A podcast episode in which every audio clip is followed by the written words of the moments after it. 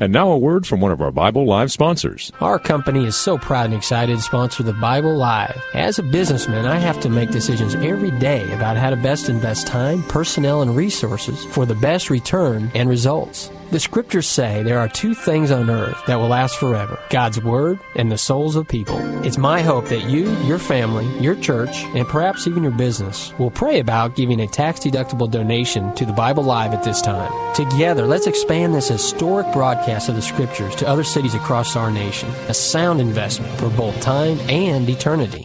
You can donate by credit card at the Bible Live website www.thebiblelive.com or mail your check for the Bible Live to P.O. Box 18888. That's P.O. Box 18888, San Antonio, Texas 78218. Welcome to the Bible Live Quiz Hour. It's time to test and grow your knowledge of the Bible. The entire Bible every year. On Sunday nights at 9. Join us here for the Bible Live Quiz Hour. Soapy will ask questions from the Bible Live leaders. You call in with the correct answers, and you win. It's just that simple. So get out your Bible, put on your thinking cap, and hit that speed dial. Because here's the host of the Bible Live, your Apache Indian scout through the book of books, Soapy Dollar.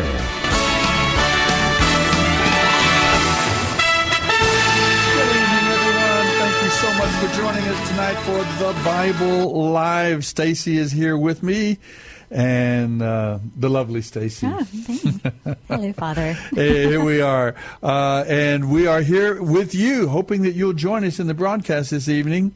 Our phone number is 210-340-9585. I'll repeat the number throughout the program. Uh, if ever something comes to your mind or heart that you'd like to share uh, about the scriptures, that's what the Bible Live is all about. We're talking, uh, making our way every year through the entire Bible. Since 2001, we've been doing this almost 20 years, making our way through the scriptures. And you can hear the scriptures. I will read them to you in uh, 15 to 20 minute Bible readings.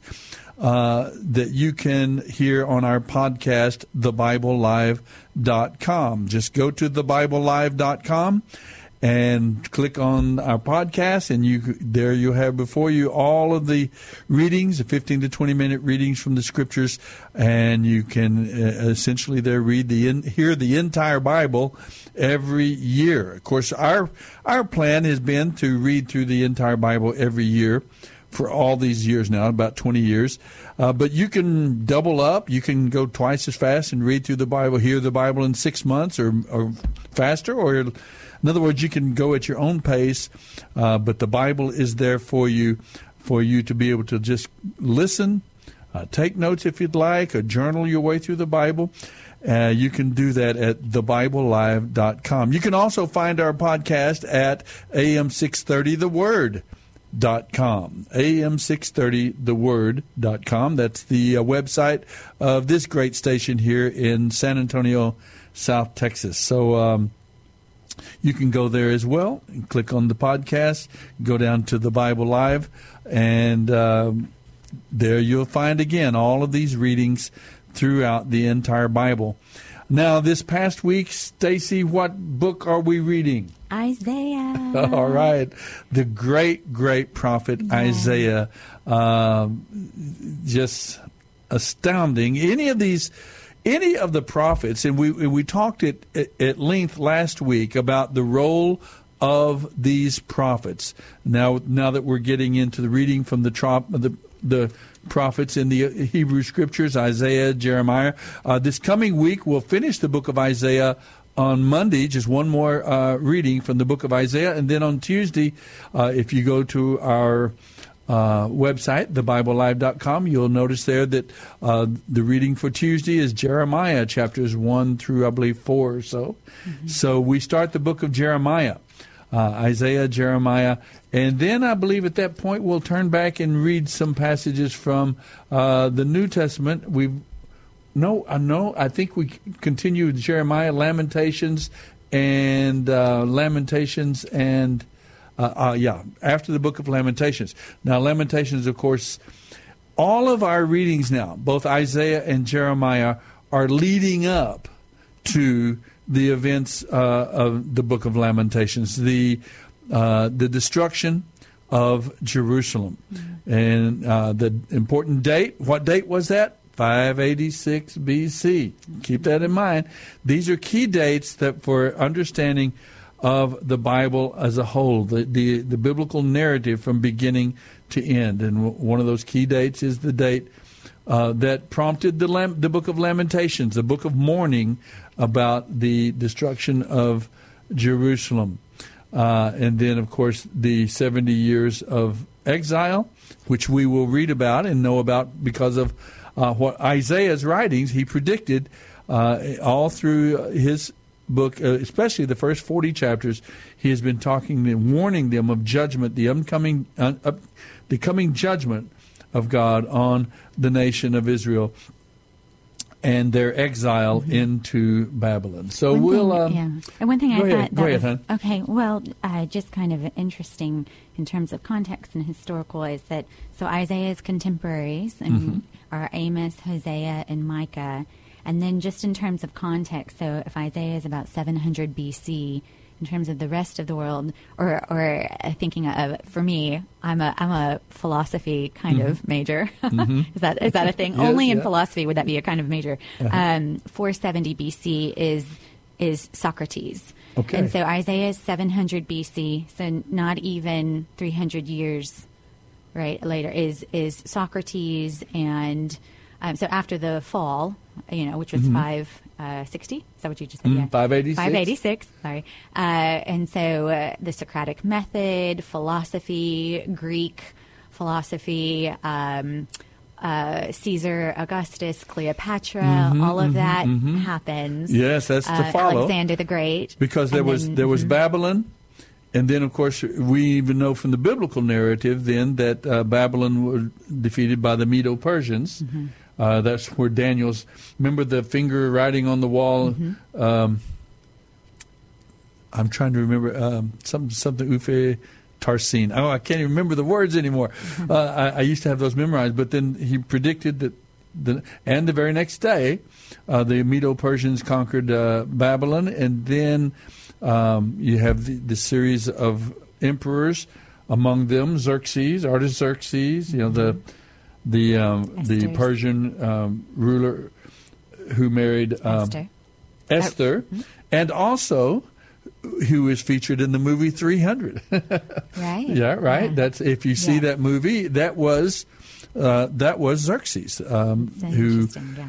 that um, was defeated there by the Greeks, and then of course it was Alexander the Great, I believe, who defeated the the Persian Empire, and of course, as you just mentioned, into right. Stacy likes to put things in the in the I world, the global context, which I think is very great. interesting because then that Sure ushers is. in the Roman Empire. I mean, and that sets the stage for even our own current democratic republic. Exactly. Uh, was informed by Socrates and the Socratic method, and I guess what made me really think of it is going through Isaiah and the readings.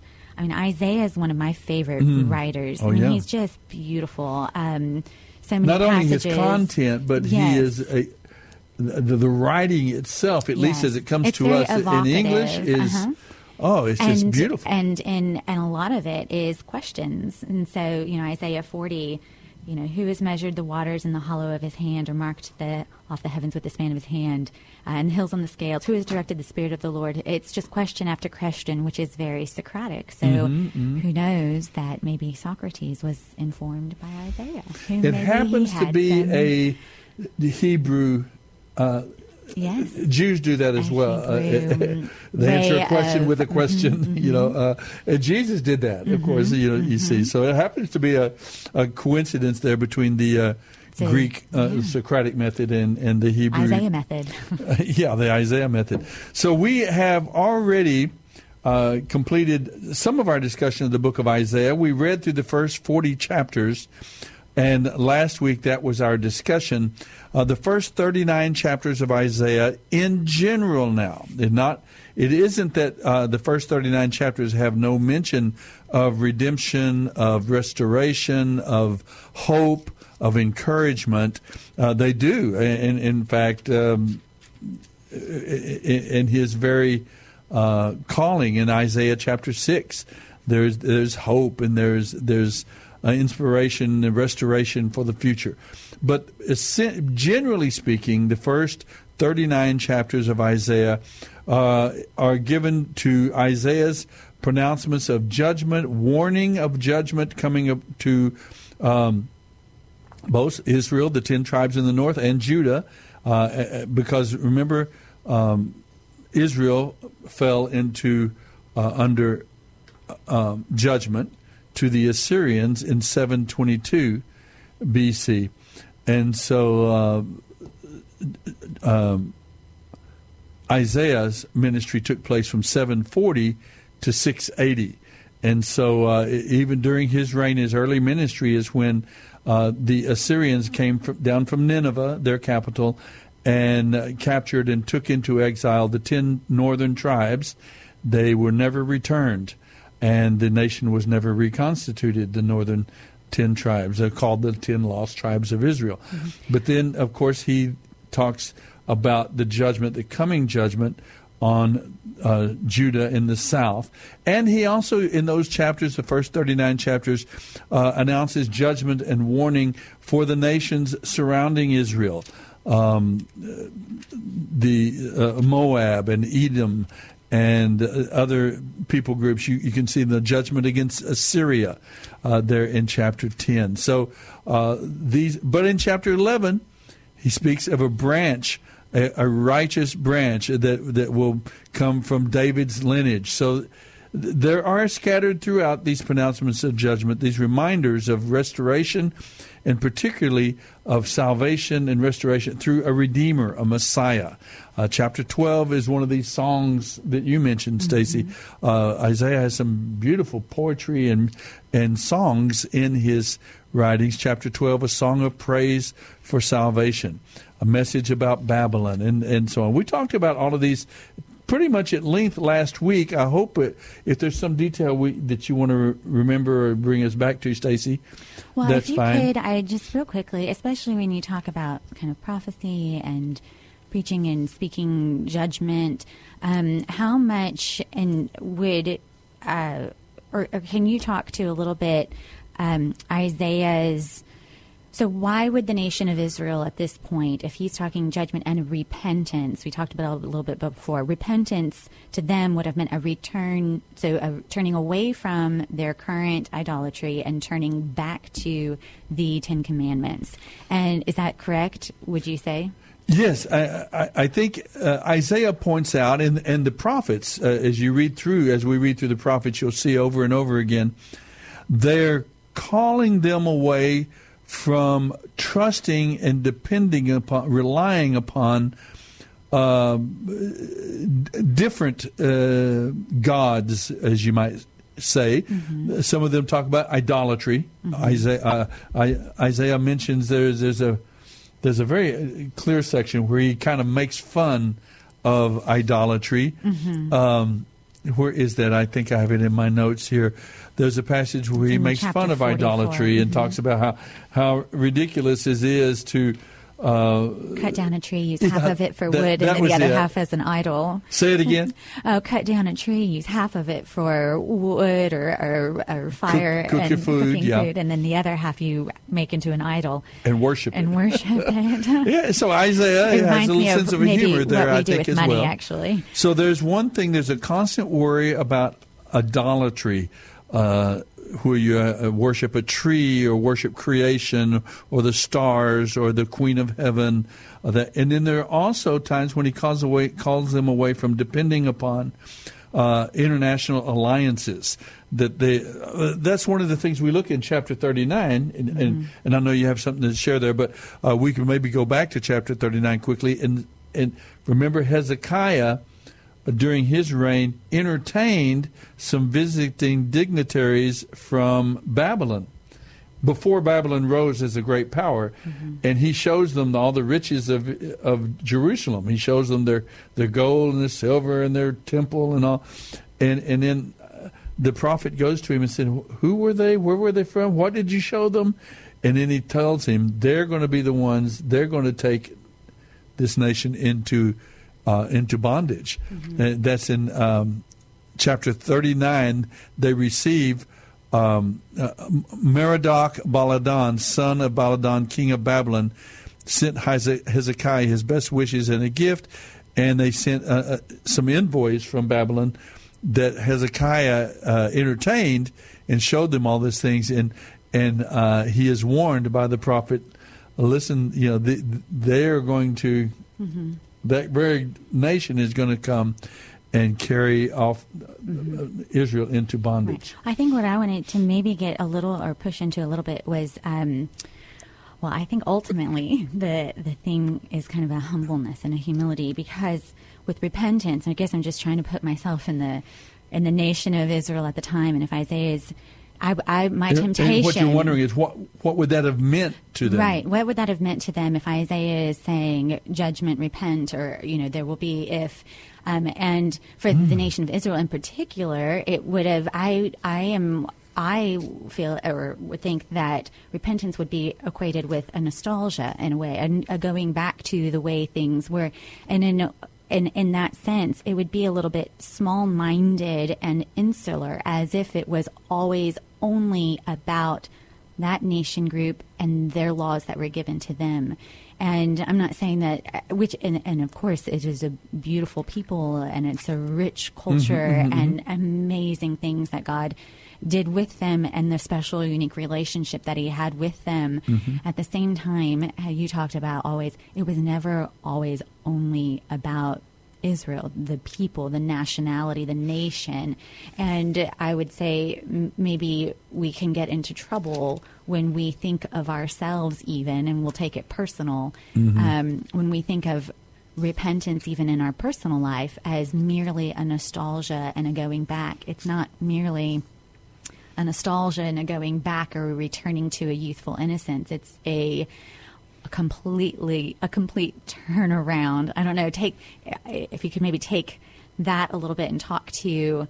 Um, it was how Isaiah, in his call to repentance, was never a national a national nostalgia and return back, but a a a bigger a, a, soul a call to the soul as yeah. opposed to the call to the or individuals to turn back to God to get okay. get back to the temple bring your sacrifices bring obey the laws that mm-hmm. God had given them at that time mm-hmm. and coming back to trusting God not in idols and gold and silver or wood or whatever false gods and understandings or fate you know whatever it mm-hmm. might be but or not through political alliances mm-hmm. trusting in the uh, in your in the Egyptians are going to come or and not just a call to the way you. things were or the way things used to be. You know, because yeah, for yeah. them, very real the way things were were mm-hmm. the Ten Commandments in the desert with Moses. You know, and so kind of the confusing right. nationality and a nostalgia for true repentance. Yes, and I think at the heart of that is a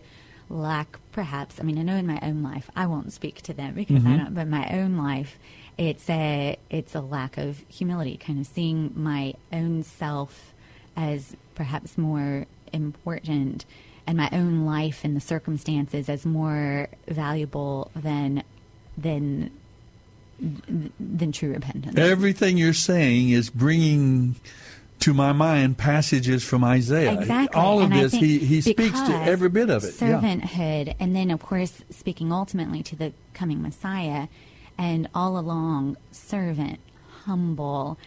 That you know the yeah, one the, solitary life that we talked about. And, the humble, um, broken mm-hmm. servant. Uh, mm-hmm. now that is another characteristic, uh, and I was just saying, uh, and we are kind of giving a, a recap here of Isaiah 1 through 39 essentially is talking about gut, judgment so and, it, and, it, and the idea that Isaiah presents uh, in terms of a hero, a Messiah, a Redeemer, a Deliverer. It's called the righteous branch, a righteous judge, um, this uh, other imagery that is given, that, is always God is going to deliver through the seed of Abraham, not the seeds, not plural, but in, in speaking of Messiah, uh, Isaiah. Of all all of the books of all the Hebrew scriptures, Genesis through the Tanakh, uh, through the Pentateuch, the Torah, all the way through the prophets, it's always pointing to God's ultimate redemptive plan for for all of human humanity, not just about Israel, mm-hmm. not just about that people group, as Stacy has just called us and reminded us, but uh, he's always. But it, this Redeemer, this Savior, is presented as a suffering servant, uh, a humble, broken, suffering servant, and that's one of the great themes of Isaiah is the redemptive, uh, the redemptive characteristic of suffering. How uh, it maybe picks up a little bit on the theme of Job, the role, the place of suffering in our mm-hmm. in our minds as human beings. But the suffering servant uh, who would come, but also he would be he is characterized as a conquering king, righteous judge, the righteous branch, and so so we have these these twin almost contradictory views of this hero, this Messiah, this deliverer who is going to be at the heart of God's ultimate redemptive plan for all of humanity. I wanted to read a, verse there that you just reminded me of. Um, let's see, uh, chapter 49. In other words, the first 39 chapters are about warning, of judgment, and, and so on. Uh, not not totally. There are some passages of, of hope and, and de- deliverance and reminder of God's redemptive nature and plan for them. Uh, but also, chapter 40 through 66, now the final 27 chapters are going to be, uh, generally speaking, uh, futuristic, and they're talking about uh, the not only the, the plan that God is going to take them into bondage and they're going to be judged, but there will be a restoration. There'll be a Savior. There'll be a Redeemer. Even Cyrus the Great in, in the, the the ultimate, the, the Medo Persian emperor who actually is the one uh, a century century later who, or two centuries later, who re, who allows Israel to return to uh, the people of Israel to return to Israel from bondage. He even mentions him by name. Uh, the name Cyrus is brought up, and uh, that is very intriguing to me. I'm I'm I'm curious about what the word Cyrus means. Maybe one of our listeners could call us tonight. Does anyone know the meaning of the word Cyrus? You could give us a call if you'd help us out that way. 210 340 9585. That's one question we have for you. 210 340 9585.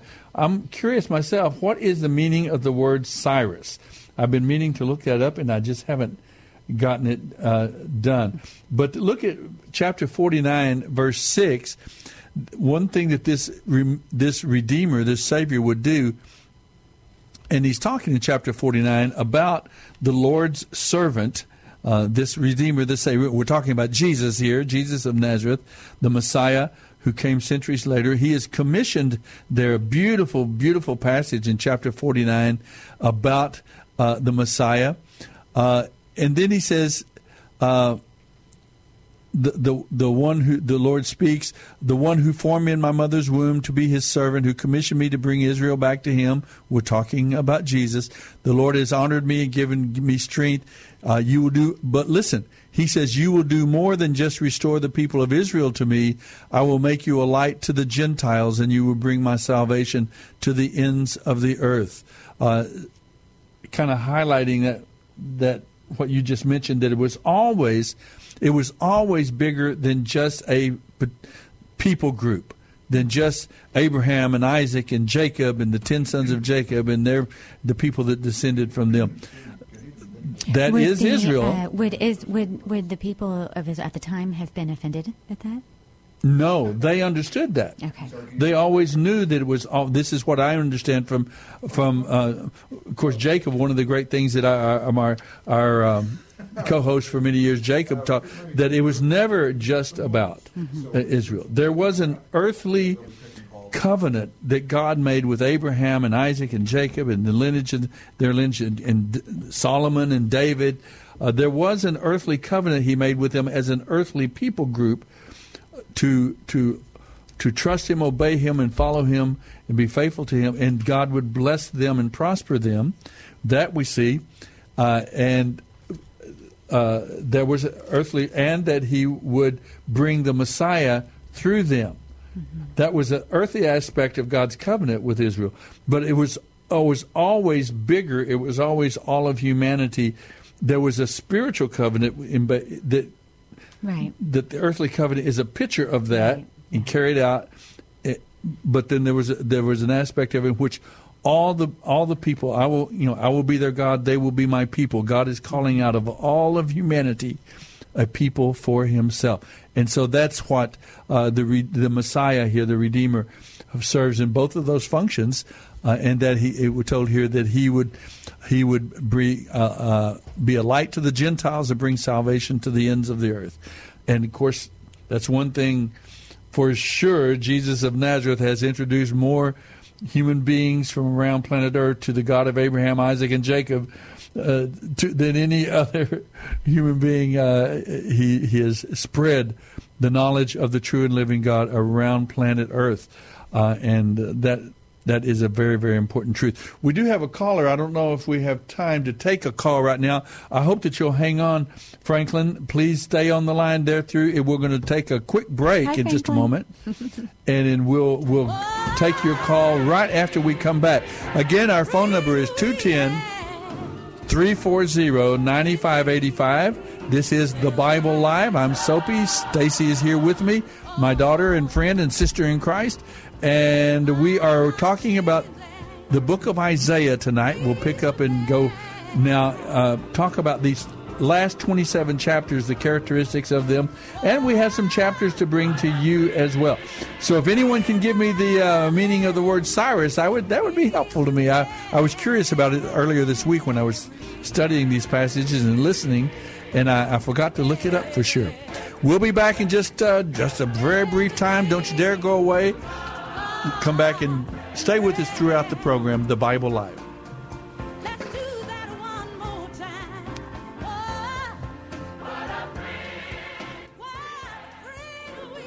You're listening to the Bible Live with Soapy Dollar.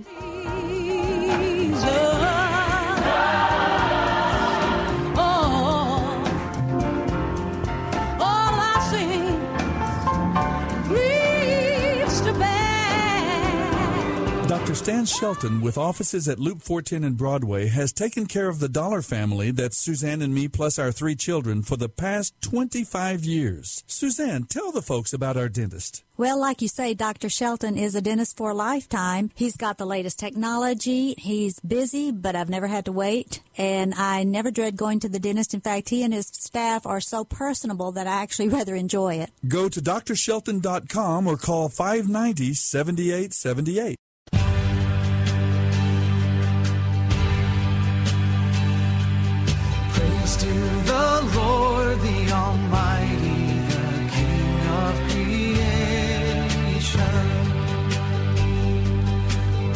My soul, praise Him, for He is thy health and salvation. All ye who hear, now to His temple draw near. Join me in glad adoration. You're listening to The Bible Live with Soapy Dollar. Praise to the Lord who Beautiful, beautiful hymn. Thanks, John. Some great music in and out. Aretha Franklin. Yes. Singing "What a Friend We Have in Jesus." Well, that, that's a great, out good bumpers this evening. You're listening to the Bible Live. Our phone number is 210-340-9585. We are focused a little this evening on the final chapters, the last 27 chapters of the book of Isaiah. These were our subject of our reading over this last week.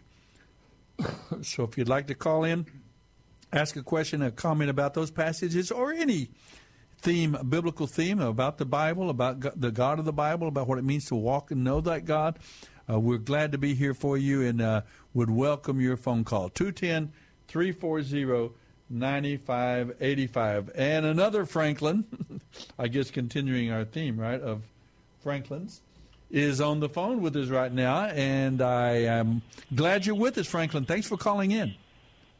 Hello, you fabulous Soapy Dollar. Oh, and my your beautiful daughter as well. That's My, my. Yes, we Carrying are it on to the family. Like Hallelujah. Thank you. Joy brother. for you. yeah, Yeah, we're well- enjoying it.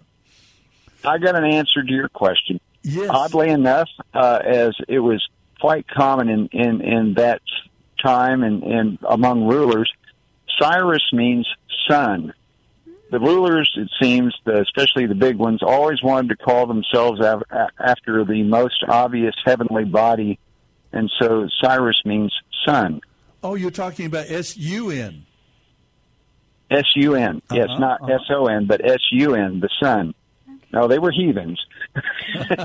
right. but but uh, uh, uh, uh, God did work with them until they absolutely uh, uh, turned away, and uh, even then he he tried to correct them. I mean, you know, it's not much fun eating grass in the field, but Right. still, uh, a lesson Nebu- was Nebuchad- learned. Talking about Nebuchadnezzar now, right? Who- Indeed, ate- ate indeed. grass in the field.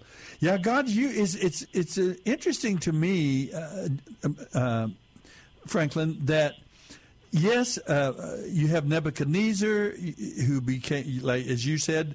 There was a time in his life when he was stricken and became. I don't know, some kind of a mental uh, condition or depression or something, Yeah. and he and uh, then he came back from that. God used Babylon and then the Medo-Persian Empire following it to a great extent. You talk about um, uh, Xerxes, Artaxerxes, who who allowed Nehemiah to go back. Uh, That's correct.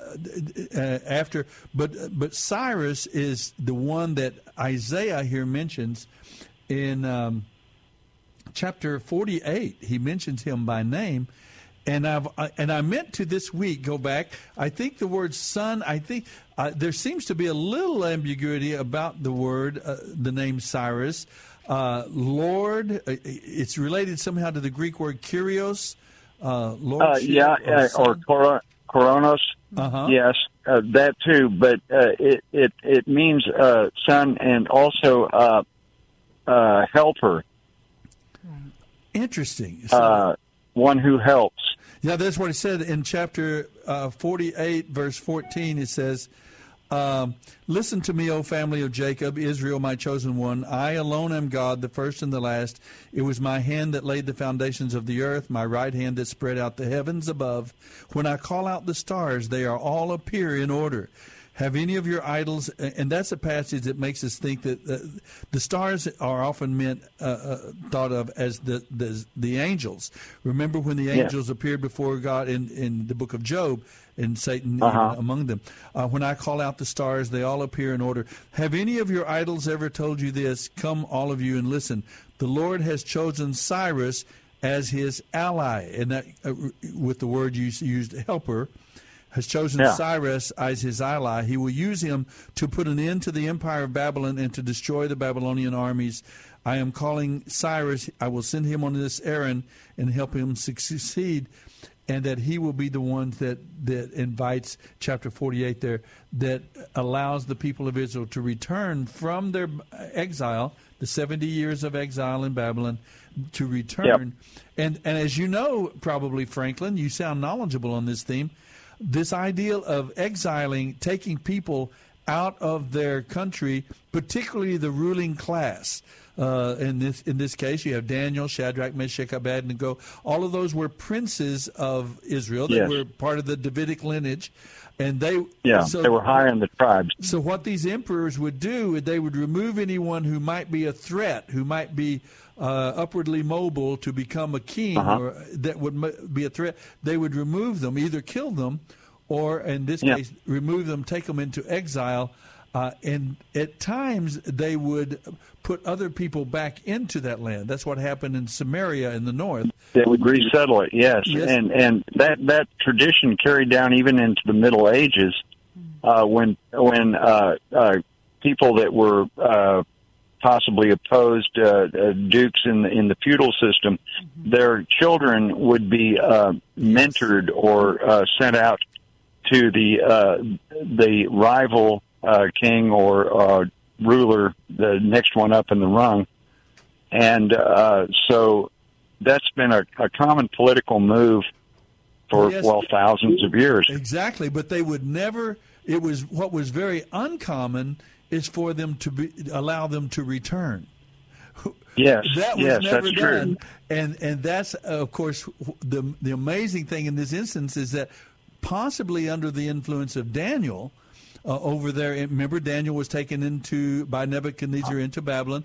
Poss- uh, Daniel had a long, very influential, powerful influence over uh, Persia, and, and uh, during the reign of Yeah. five different empire emperors, and possibly under the influence of, of Daniel and his information, Cyrus became aware of this prophecy from Isaiah and fit into and uh, for some reason fit into it. That's what some at least conjecture that, that it was Daniel who made him aware of this and yes and and and caused this this happening this event.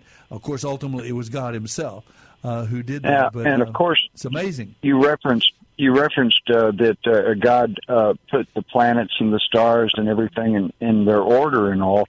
Uh, you have to look at the Chaldeans, who were basically invented astronomy and astrology. They used it to predict uh, what was coming. Right. And Daniel was also tied in with the Chaldeans uh, simply because he he was able to interpret dreams and things like that. So he had a lot of interaction with that uh, particular uh, subject people uh, of of Babylon. Isn't it interesting, Franklin? And, and, and I, I won't keep you much longer. I'm tempted to keep you just here as a co-host of the program. Here, you're so knowledgeable. But i- i- isn't it interesting that Babylon takes on almost a dual role sometimes in Scripture? You have Babylon presented in some ways as uh, uh, as God is seeking. Yes, there are astrologers. They, I mean, and, and I'm talking about. I'm not talking about astrology like we have today, but uh, the studying of the stars and the understanding, uh, like uh, Interpretation of dreams Yeah, and that and sort of omens and, And reading have- intros and stuff like that. Yeah. You have Babylon in some way at times being pictured a little bit on the positive side of that. Uh, and, and receptive, uh, particularly under the Mhm. influence of, of, of Daniel and others, and the, the prophets Yeah. of God, and so on. And then you ha- Babylon is also presented uh, ultimately as the great enemy of God and God's people and God's redemptive plan. And, you know, Mm-hmm. The Babylon great harlot. in, in the book of Revelation. yes. It's in Revelations, yeah. yes. I find yeah, that, that, will of fall. Very, very yes. Uh, Well, you know, it, it, there's a duality there that uh, uh, is very interesting. It shows that God can use everyone. Of course, you know, he, he condemns in the Bible the astrologers, the readings, the the tea leaf readers, the palmists, uh, all the people that try to predict and read the omens and everything like that Right. which would be the Chaldeans. Uh, but then there are certain people, the prophets and Daniel and others, that he allows by his grace to uh, pass his message along mm-hmm. to where it'll do the most good. Mm-hmm. God's plan is marvelous. And his power is so all consuming. I wish I could get my mind around it. I keep Oh, asking God to show me what He wants me to do in His plan, and mm-hmm. would you pray for me for that? That He'll show me what He wants me to do. And I will. Franklin, God, I, I ask you this this evening. Our brother has called in. He's contributed to to our understanding of the scriptures. He's sharing from his heart his experience with you. And we do actually ask you right now in his favor, Lord, that you would glorify yourself and our Savior Jesus through Franklin's life, and that you would, even as you used uh, pagan and and uh, idolatrous leaders like the Pharaoh of Egypt and Cyrus here and others that that weren't. Uh, you even use those who opposed or tried to oppose you to make to come out for good uh, in in your redemptive plan. You are that great, uh, uh, a greater God, and so we pray that. I pray, I join my brother in prayer that you would show him and reveal him every day even this very evening, that you have him in your hand, that you are guiding his life and his destiny, and that you are the one who uh, who forms each of us and guides us as we place ourselves in your hands. I pray that he would have a great experience of that, that he would, by faith, he would lean back in your strong arms and receive by faith that, that truth about his life, that you are guiding him. The people he meets, the the uh, jobs that he has, the the things that ha- happen to him and his family around him, and the the stretch of his influence and uh, his gifts to you. Uh, Lord, just allow him to know that he is your servant. He belongs to you, and you are busy, even now as we speak, glorifying yourself through him and through uh, his life. So I, I pray that for your sake, and by the merits of our, our Savior Jesus, and for his honor and glory. In his name we pray. Amen. Amen. I'm Amen. for you, Franklin. Thank- it's always a blessing. Thank you so much, and that is exactly the prayer I needed to hear. Thank you so much. glad of I, that. I can't tell you how much that means to me, Sophie. Th- thanks for calling, Thank in, my you. friend. All right. Good to hear from Franklin this evening. You can do the same. Give us a call, 210-340-9585. You can contribute, uh, give an insight you have about God, His Word, about Cyrus, about, uh, uh, particularly we're focused a little bit tonight on the book of Isaiah, but you can, you can join uh, any uh, theme that you'd Just like. a few quick things. I, Scripture based, yes. Oh well, I, I don't know how this fits in, but Go I ahead, just honey. think it's interesting. And Franklin, if you're still listening, did you know that my dad's middle name is Frank? There's one thing. There you go. And then the other, which I just think, in speaking of redemption and speaking of, you know, even God working working through our attempts to understand His plan and even in, invested or interested in the future and. Of course, we would be. I mean, it's very human to be, and I think he understands that. But anyway, I don't know if y'all know this, but Dad's um, you might you might know this part of his story, but when Dad was a baby, he was abandoned in Albuquerque and taken in by a fortune teller. So the only mother he knew for the first five years Mm-hmm. was a fortune teller who probably just thought it would be interesting to have a little Native American Indian baby uh, for whom, mhm. and she passed him around to about sixteen families before Dad was even six years old. But that was who you knew as a mother was, and so uh, you know, I'd who forgotten knows? about that. I forgot got a little bit of that, uh, You- that fortune-telling I stuff in see- my You know, background. and, and I think ultimately, though, it is a, and who knows what happened in her life, but Mm-hmm. it is a seeking, it is a seeking, you know, heart. I mean, um, and hopefully one day before she passed, away, she she met her safe. She met who she was seeking. Yeah. But anyway, just you know, some I, I, I, I think I, tidbits. I appreciate you saying that, Stace. Really, uh, it is uh, coming up from the topic we were just discussing. Mm-hmm. But yeah, her name was Princess Babe Hawk, Mm-hmm. H A W K. That was a stage name. She had a number of aliases. Uh, she was an unusual woman. She was married five times. Uh, she got me after uh, she was separated from her third husband. Uh, but anyway, she. Um, yeah, she was a fortune teller. Crystal ball, tarot. I remember the crystal ball as a little boy, uh, uh, and the tarot cards and that sort of thing. Uh, but but it- there is hope. I, I do think there was a, I, even after I came to faith in Christ as an eight year old boy. Uh, when I was five, they put me into a home for homeless and delinquent boys, Cal Farley's Boys Ranch up near Amarillo, Texas. And I came to know Jesus when I was eight years old, and I wrote I have a copy of a letter I wrote to her, uh, telling her about Jesus and, and telling, encouraging her, and she was already showing signs of. Um, at time, one time, she became a student at a Bible college out in California. So there could be a chance I'll see her again in glory someday, uh, as as not only my mom, or she wasn't actually my biological mom, but but uh, as the only mom I knew until I was five or six years of age. But as a sister in Christ, And she, this part of the story always touches me. She's probably one of the only only humans that knew who your biological mother was. Yep. She is the only one that uh, she, If she knew. if she knew, She may have just found me. We yeah. we think sh that, that she probably knew the girl, but she may have just found me on the streets. Uh, we're not quite sure how. Uh, That exchange. yeah, uh, that I came about down there over there in Albuquerque, but that's what happened. So there is a little bit of that strangeness. I've, and, and I'll get off this topic. I, uh, sometimes I identify when we get into the book of Jeremiah this coming week. Uh, you'll read that first chapters of Jeremiah, and maybe this is relevant to you, Franklin, and to others of you as you think about God's redemptive plan for your life and all. Uh, you know, Isaiah was uh, this great prophet of God, but when we get into Jeremiah, look what God says to him. Uh, the Lord gave me this message. I knew you before I formed you in your mother's womb. Before you were born, I set you apart and appointed you as my prophet to the nations. And he says, Oh, sovereign God, I, I can't speak for, for you, for I'm too young. Don't say I'm too young, God said, for you must go wherever I send you and say whatever I tell you, and don't be afraid of the people, for I will be with you and protect you. And, and I, the Lord, have spoken. And see, I have put my words in your mouth. Today I appoint you to stand up. Oh, it's just beautiful. Mm-hmm. But the whole point is that at, at some stage, you know, and, and I was thinking of this the other day.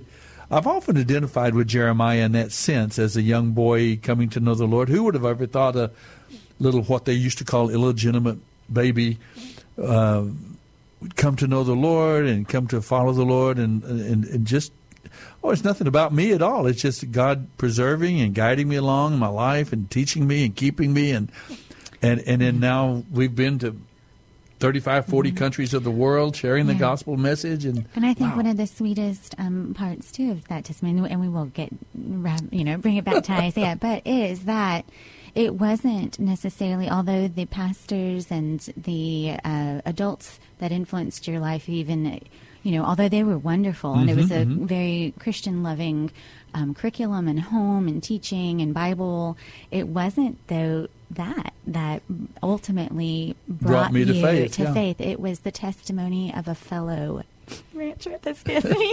this part gets me teary. Yeah. But it was his brokenness, and it was his finding his savior, and sharing with the other boys that he found. He found a father that, and it was that, yeah. and and the broken and the experiences that had led him to that moment. I mean, what he had to have endured you know, up until and and and yet shared and just he he is he's yeah. such a redeemer. exactly.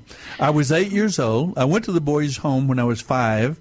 They keep you until you're uh, age eight. They keep you in the smaller boys altogether, separate from the general population.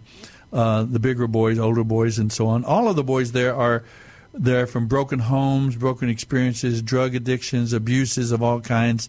It, it's it's a rough, tough, it was, particularly in that era, rough, tough place in the 50s.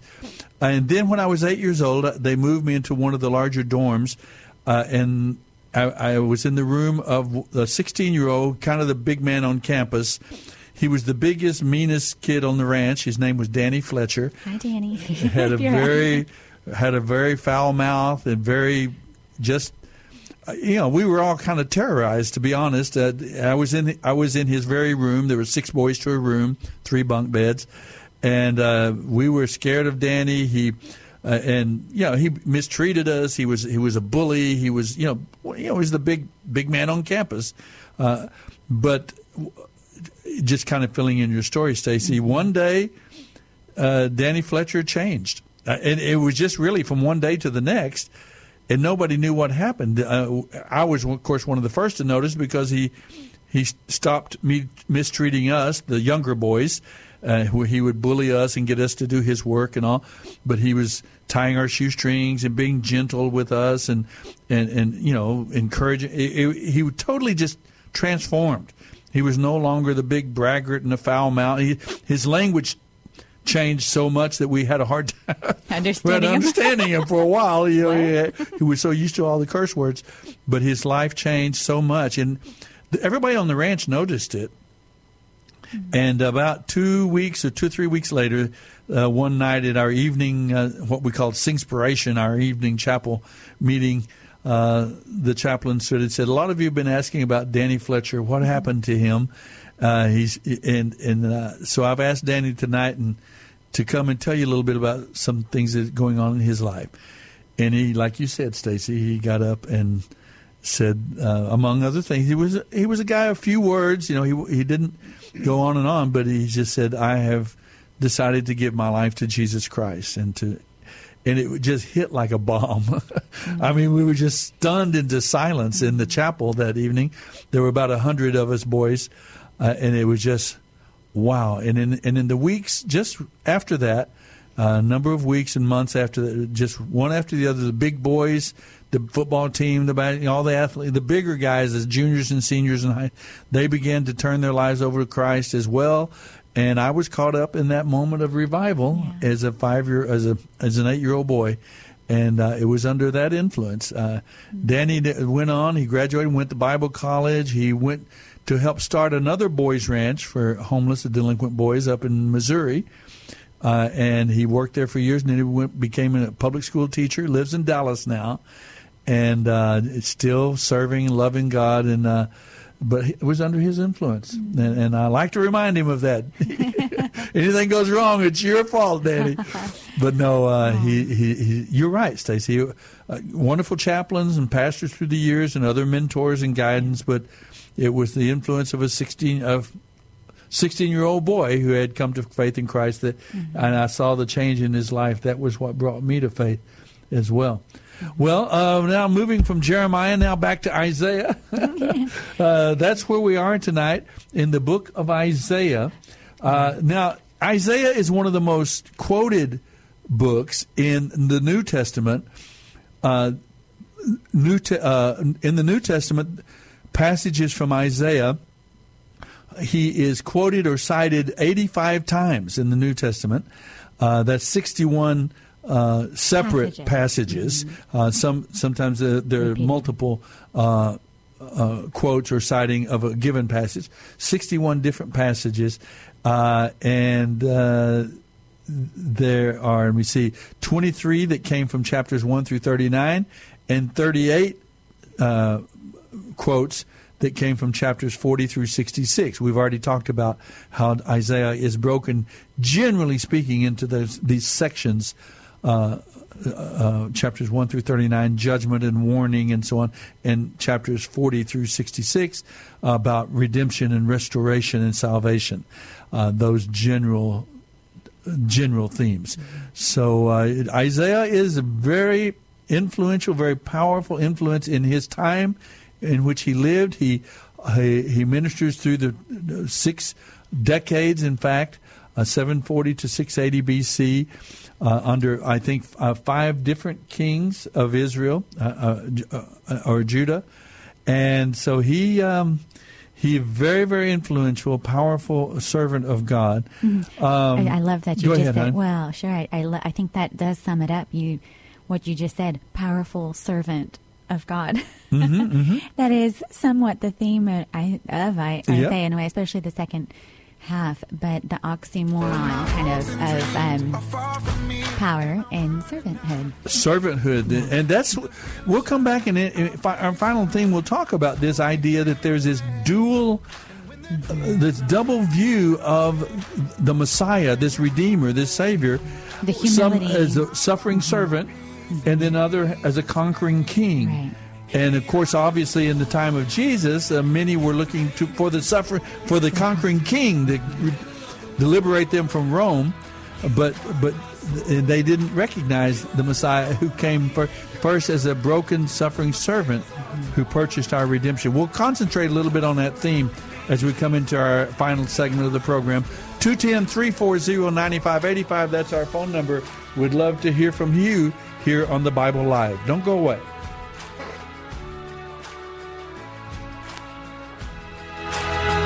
This is the Bible Live with Soapy Dollar.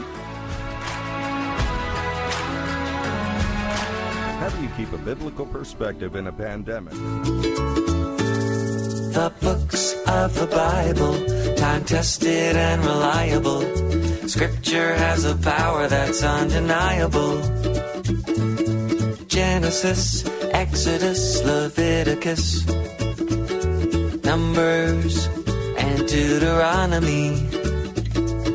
Joshua, Judges, Ruth, First and Second Samuel, First and Second Kings, First and Second Chronicles, Ezra, Nehemiah, You're listening to the Bible live with Soapy Dollars. Ecclesiastes, Song of Solomon, Isaiah, Jeremiah, Lamentations, Ezekiel, Daniel. Isaiah, Jeremiah. Let's stop there, all right? That's where we are right now in our Bible reading, our journey through the scriptures every year. We make our way through the, from the beginning to end, Genesis to the maps, as they say. And right now we're looking at the book of Isaiah tonight. Uh, that was our reading for this past week. Uh, we read, if you go to uh, AM630 The Word, dot com. You can find our podcast there, or you can go to thebiblelive.com and you can hear our readings of the scriptures. This last week, our schedule had us reading the um, the final chapters, chapters 40 through 63 of the book of Isaiah. We'll finish the book of Isaiah uh, tomorrow. If you go to our website there, you'll find the podcast. Our reading for tomorrow is from Isaiah uh, 64 through 66. We'll finish up the book. And then on Tuesday, we start the book of Jeremiah. We'll move right on Isaiah, Jeremiah, Lamentations. All of these three books are moving toward now, toward the uh, time when that God has appointed that He is going to judge uh, Judah. In the, in the south, the tribes of Judah. Now, the ten northern tribes are already taken into exile in 722 BC by Nineveh, the uh, Assyria. But now they are being told and warned that they will be taken into uh, bondage and to exile by Babylon. And Isaiah uh, preaches that, and of course Jeremiah picks up the theme. And Jeremiah is the prophet. He's called the weeping prophet because he is the one that actually is exercising his ministry when Jerusalem is actually destroyed and the prophecies become uh, reality. So uh, that's that's what we're looking at in the next uh, this week and the next couple of weeks as well. We're looking at the, God's warning to the people of Israel about that experience, and also in it though there are these these messages of redemption and restoration and hope for salvation uh, that that we find, and that is it is, so beautiful. We one thing I think we want to communicate tonight, Stace, all together is just remind folks that if you're brand new to the Bible, and we want you to, we were trying to make it help make it sense, make sense to you, and that you you could you could open it and understand it, and get it in its historical context and know. But the the important thing is the big overriding story of all these stories about Israel and these other nation groups and this army rising against that army and so on, all of these individual incidents, they have meaning and they have teaching and they have wisdom and, and, and lessons for us in them. But the big overriding story is the story of this Redeemer, this Savior, this Messiah who will come and who will become the Redeemer and the Savior, deliverer of, of all of humanity. All of those who would love him and trust him and and uh, acknowledge him and trust in him that we then can have a confident secure eternal relationship with our creator with god himself and this is people from all people groups all nations and backgrounds and languages uh, male and female slave and free whatever all of these different backgrounds however divisions we are we become in our faith through our faith in christ in Jesus the Messiah, we become the people of God. We we become Israel uh, in the big sense, the people of God that He has called out of the human race. So He's making Himself known through His Word, and He's making Himself yes. known to the point that then He actually comes, Emmanuel, God with us. Exactly. And so, uh, and that's right from Isaiah. Mm-hmm. What is that? Sixty-one. Oh. He's first called Isaiah, Emmanuel, uh, or is that chapter? Yeah, what was it, chapter 6 there? He says his name will, is Emmanuel. He will be called Emmanuel, yeah. God with us. Oh. Um, yeah, that's, that's Isaiah, exactly. Um, so anyway, yeah, yeah, that, that that's the point. Is that uh, there there are these levels uh, of understanding. You know, there, there's an immediate level in that moment that God is talking to the nation of Israel, the people calling them to repentance and to trust in Him, not in idols and not through uh, uh, political uh, uh, alliances with with Assyria or with this one or with Egypt or that one that, that instead to trust in God Himself. And just because hmm maybe Christmas is kind of coming soon, I am going to yeah. read it. I'm going to read it. Go ahead. Uh, it's it's Isaiah nine six.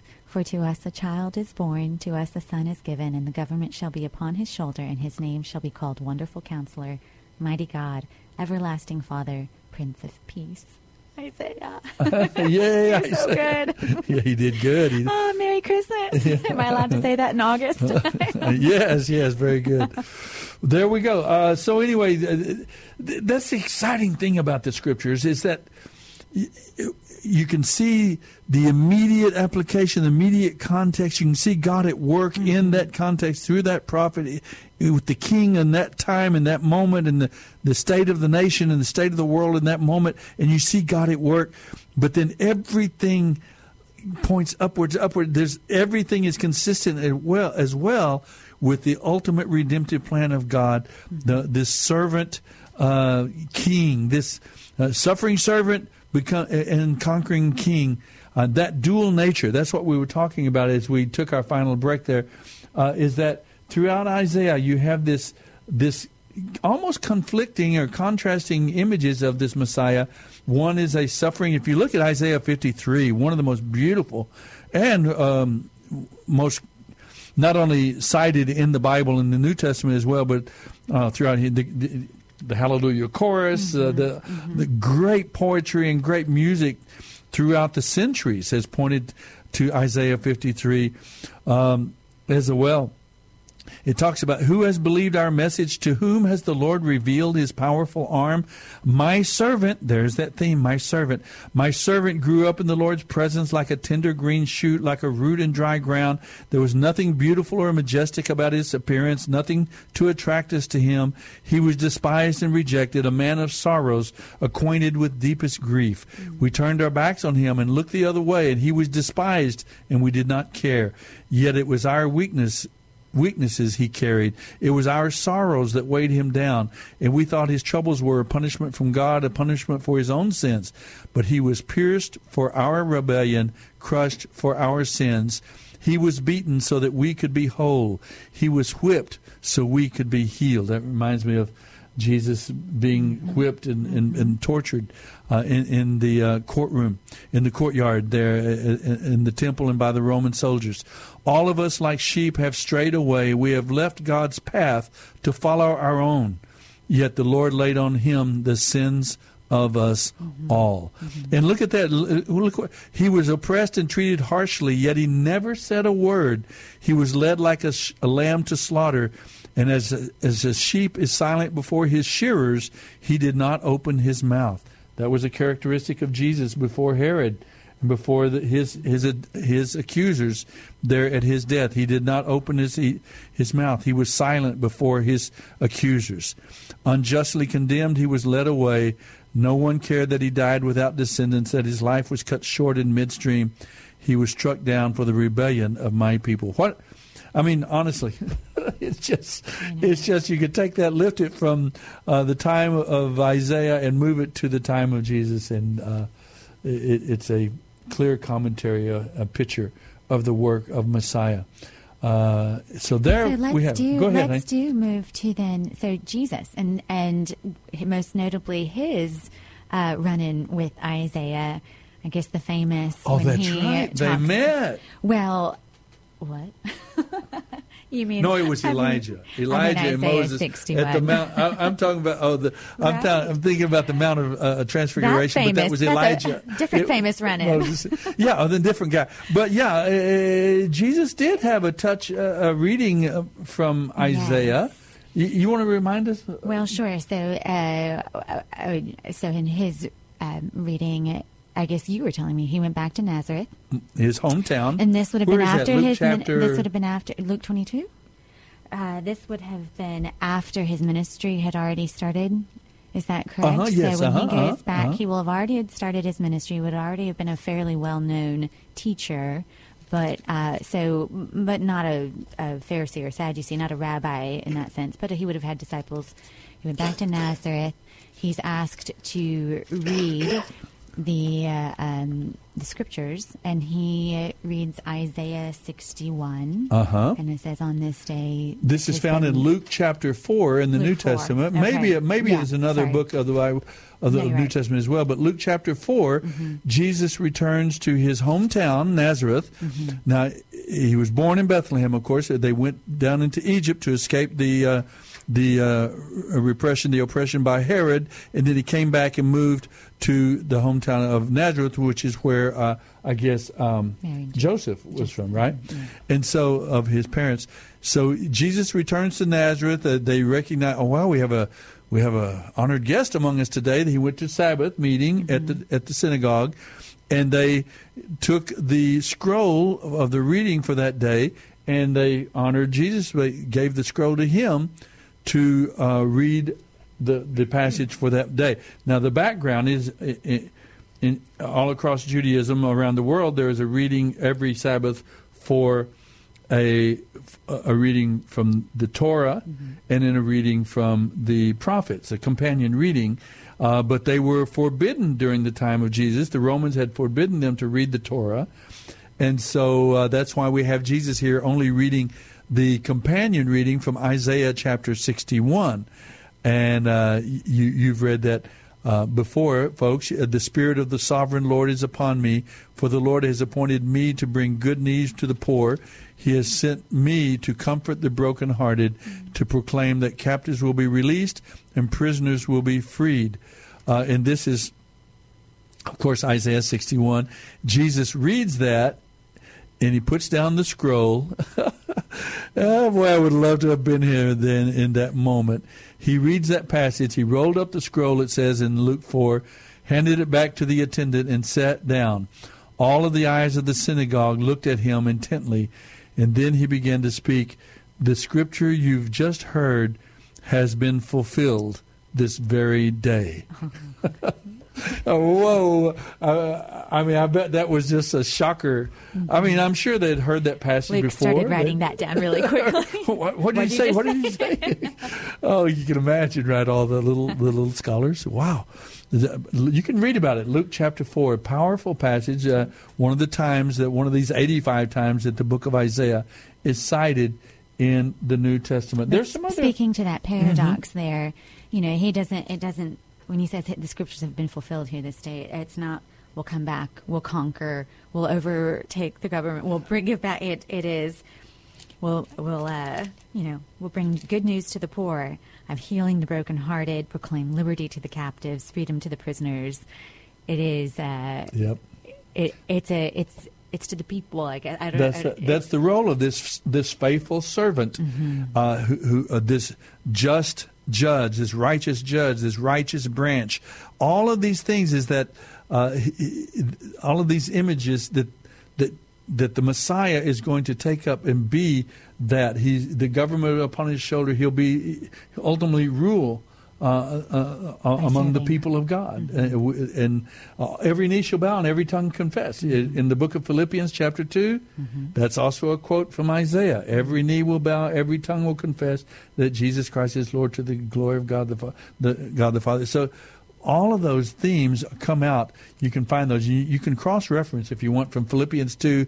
You'll find that quote, and then you you look in your your cross references in the margins there, and you'll find where that. Let me see if I can find it real quick. I'll just give you an example of um, every knee shall bow, every And tongue will confess. while you're doing that, I went real quick to, wanted to also. So at this point, Isaiah 45. Okay, Isaiah 40, at this point, will uh, when now Isaiah would have already have died. Is that right? At, We're by- not quite sure that Okay. w- it, it's. Um, we're not. by Isaiah six, uh, uh, and now going back to 700, you know, BC Isaiah's time. So he would have written this or not, and his just He he, he died in 680. okay Um, by being sawn in half. sawn in half. The, the tradition says that The he is the one spoken of in the book of Hebrews, chapter eleven. Of you know, it says some were of the prophets were sawn in half, and that the the wicked king Manasseh, uh, it is said, uh, had the prophet Isaiah sawed in half. Um, so. eh, it could have been this was written from his sermons Okay. by his by other prophets in his school Mm-hmm. uh, that he was mentoring and discipling. Um, uh, but The uh, I- I style is so with yeah. consistent, though. I just kind of uh, the style is so consistent. And I also just thought that was a really interesting little tidbit that the tradition is that Isaiah was in half. I did not know that, and it makes Isaiah just more special. Yeah. Special to me. Well, I these guess, guys, they took it on the through. chin. These prophets, theirs was not a, an easy role. Uh, Mm-hmm. they had to courageously, like not Nathan the prophet that stood in front of David and said, "Thou art the man. You're the." You, you know, there's this neighbor who had a lot of sheep, and he took the sheep of his neighbor, and, he said, and he's, "Oh, that terrible person." And he goes, does, "You're that you know, person." it does show that we're we think of that as um, it does show the heart of David, though. I mean, just to see that in context. I mean, in those days, not all kings were as kind or repentant or that's right. humble as David. I mean, Manasseh was approached and he saw Isaiah in half. And you I mean, see this this final king, even Jeremiah, we'll read about that. He delivers his message to the king, and he's he's reading his message. He's got it written, and he, after he reads a page of his message to the king, he hands it to the king, and the king rips it up right in front of him. Mm. You know, and, and Isa- you know Jeremiah was put down into a cistern. These guys took Mm-hmm. it on the chin. They had to be courageous, but what powerful insights they had. Uh, well, our, we, our time is speeding by. There's there's some wonderful passages I don't mind commenting on. If anyone would like to give us a call, 210-340-9585. We've talked about Isaiah, uh, how that uh, uh, Isaiah says that God has chosen Cyrus, uh, this man named Cyrus, who became the emperor over the Medo-Persian Empire, and he was used by God to allow the people of Israel to return to Israel. We allowed the Jews to return to Israel, uh, and which was a very unusual thing to happen. Uh, amazing. And this was predicted and prophesied well over a century before Cyrus is even born. Oh, what else do we have? Um, oh, there's a couple of passages that I think are so interesting. Uh, Isaiah actually speaks to atheists. He he warns people in his book about uh, idolaters uh, worshiping, you know, a piece of wood or a piece of metal or you know that kind of or the stars or the sun and the moon, the queen of heaven and all that sort of thing. Or he he warns them about uh, idolatry of idol, you know. Uh, forming uh, alliances, trying to trying to find your safety and your prosperity in uh, in political alliances or in riches, or you know, and of course we as Americans we have to understand that our as God's people here in this nation, and I, hopefully we're getting this that we need to trust in God. We're not in science. Uh, it doesn't mean that we're anti-science, but not in science. Science, true science, comes from God Himself, the Creator. Uh, not in other nations and forming military alliances. Not in NATO and this one and that one. Not in our powerful, powerful economy. Uh, all of these are are realities, but our faith and trust must not be in them, but in the true and living God. That's a great message for us as well. But uh, one of the things I was looking at this week that uh, Isaiah even has a word for those who, you know, here in our country we talk about people of of faith and people of this faith or that faith or that religion or this religion or of no religion. And Isaiah actually addresses um, in chapter 50, verse 11, he talks to about uh, let me see if I can find it. I got 49 here. Chapter 50, verse 11. Look what Isaiah says. Who among you fears the Lord and obeys his servant? If you are walking in darkness without a ray of light, trust in the Lord and rely on your God. But watch out, you who live in your own light and warm yourselves by your own fires. This is the reward you will receive from me. You will soon fall down in great torment. The idea of, you know, we, make our own God, make ourselves our own God, Right. our own light. You know, Right. we, well, and I love it. you know, it's, is is it's not as though he. It just will happen. It's and it's not a product of he he doesn't want that to happen. No. It's just a we are un, in, incapable, Yeah. and and it goes back to the that servant becoming leader. Blessed are the the poor, the humble, the and I I don't I go back to the theme for me, kind of with Isaiah, and even this period of with quarantine and so much isolation, you Uh-huh. are tempted to how can I pick myself up? How can I? What can I do to make it all better? And I'll go. Uh, well, I'm going to quote Tim Keller here real quick because ahead. my pastor did it. So, well, I just to the theme of humility, and I love it. It's a Tim Keller quote. There's nothing more relaxing than humility. And in this, in that, that. nice, and it's true. When you It's come to the end of yourself, it's Right. like a great relief. it is, and it's kind of back to that part. You at the when it's the absolute worst, and you think it, it, and it really can't get much worse. In a way, that's when you actually are like, well, there's nothing I, can- I the fight is over. What do they say? a no place to look but up, or No, something but like that. yes, and um, I I just uh, I think that's a sweet reminder. And I, if you don't mind, I'm going to read one solitary life. Oh, I sure. think Isaiah would have been okay with it because Oh, yeah. Isaiah is so poetic, and I think he did appreciate music and song and poetry. We've turned so much of his into song. So Some of you may have heard of this. It was a. It was written by uh, I've forgotten the pastor's name, James something other. James Allen. You you can you can Google it. Uh, One solitary life, Yeah. and you get the history of it. But um, he wrote and became well known. Uh, a, a poem about, or not really a poem, but a, I, I guess a, a an essay in a way Yeah. about this one solitary Yeah. life. He was born in an obscure village, the child of a peasant woman. He grew up in another obscure village where he worked in a carpenter shop until he was 30. That would be Nazareth, right? Mhm. He never wrote a book. He never held an office. He never went to college. He never visited a big city. He never traveled more than 200 miles from the place where he was born. He did none of the things usually associated with greatness. He had no credentials but himself. He was only 33. His friends ran away. One of them denied him. He was turned over to his enemies and went through the mockery of a trial. He was nailed to a cross between two thieves. While dying, his executioners gambled for his clothing, the only property he had on earth. When he was dead, he was laid in a borrowed grave through the pity of a friend. Nineteen centuries have come and gone, and today Jesus is the central figure of the human race. I get teary again. and the leader of mankind's progress. All the armies that have ever marched, all the navies that have ever sailed, all the parliaments that have ever sat, all the kings that ever reigned put together have not affected the life of mankind on earth as powerfully as that one solitary life. One life. And it, it just, I mean, it.